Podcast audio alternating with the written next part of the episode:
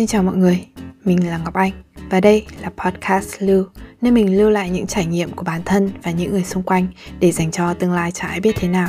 Cảm ơn mọi người đã click và lắng nghe podcast, hy vọng bạn sẽ thích.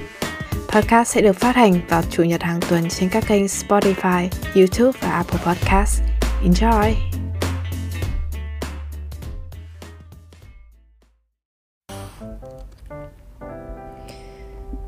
Gần đây, mình có xu hướng đi nhiều chuyến chạy trail hay còn gọi là chạy địa hình và trekking, còn gọi là leo núi. Một phần vì đợt này thời tiết quá đẹp để đi núi đi rừng.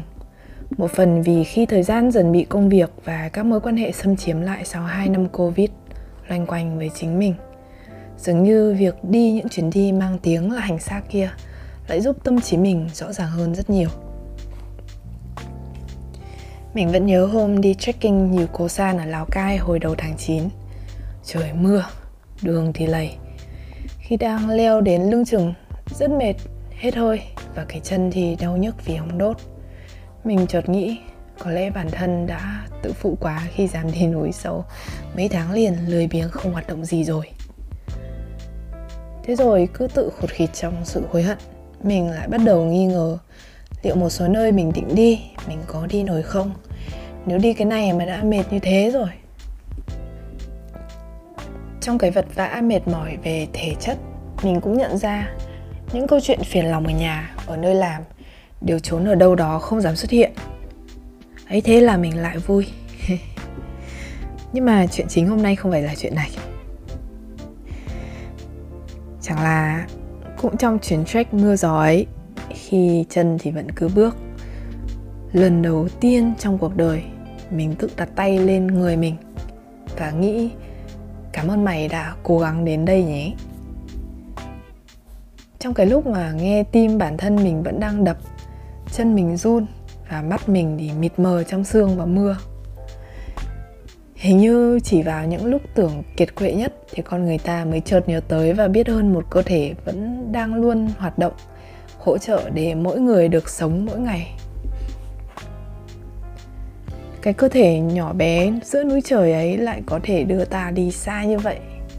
Cho ta cơ hội nhìn ngắm những thứ kỳ vĩ đẹp đẽ, như một dạng núi xa xa hay một biển mây đỏ rực dưới ánh nắng. Nếu nói cuộc sống là một hành trình, chúng ta có thể dùng ô tô, xe máy, xe đạp, đôi chân và bất kỳ phương tiện nào mình có thể dùng để tới đích. Đi nhanh, đi chậm, ấy là tùy bạn nhưng để đi thì phương tiện ấy cần phải sử dụng được.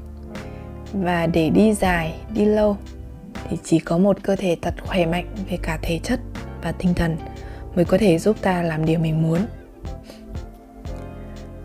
Tính ra thì chuyện này rất là hiển nhiên. Nó giống như nói, mày phải khỏe mạnh thì mới làm gì thì làm được. Hay là tập thể dục tốt cho sức khỏe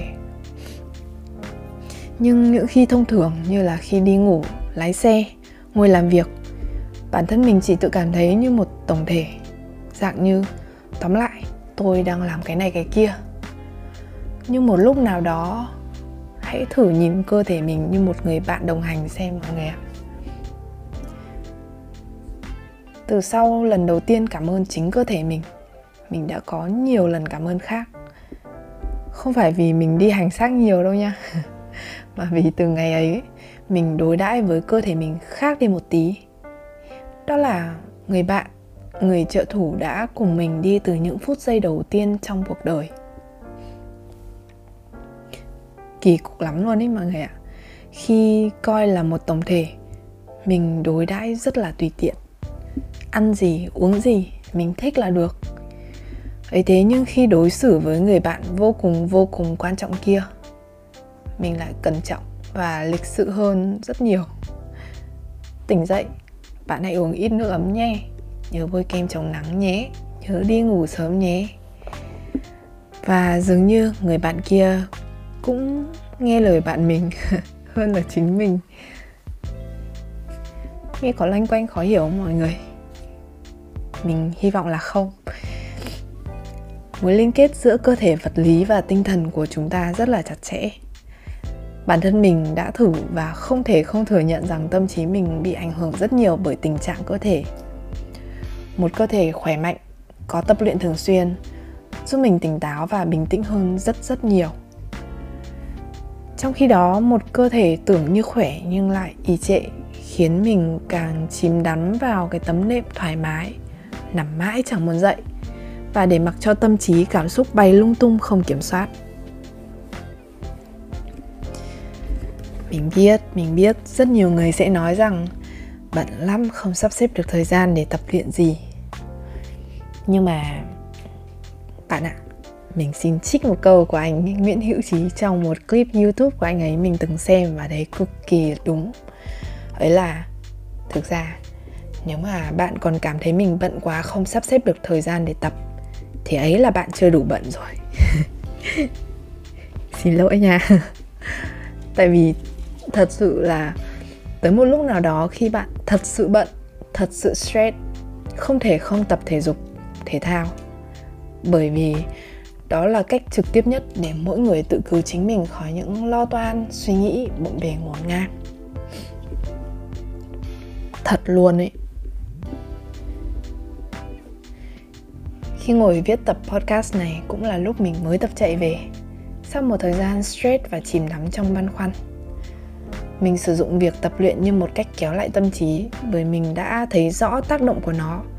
Và mình hy vọng tập podcast này cũng là một động lực để mọi người đứng dậy và chuyển động trong năm mới và nhiều năm tiếp theo. Nói thật là mình còn cảm thấy tập này nó khác khác với những gì mình đã viết ở lưu từ trước tới giờ. Không biết mọi người có cảm thấy thế không?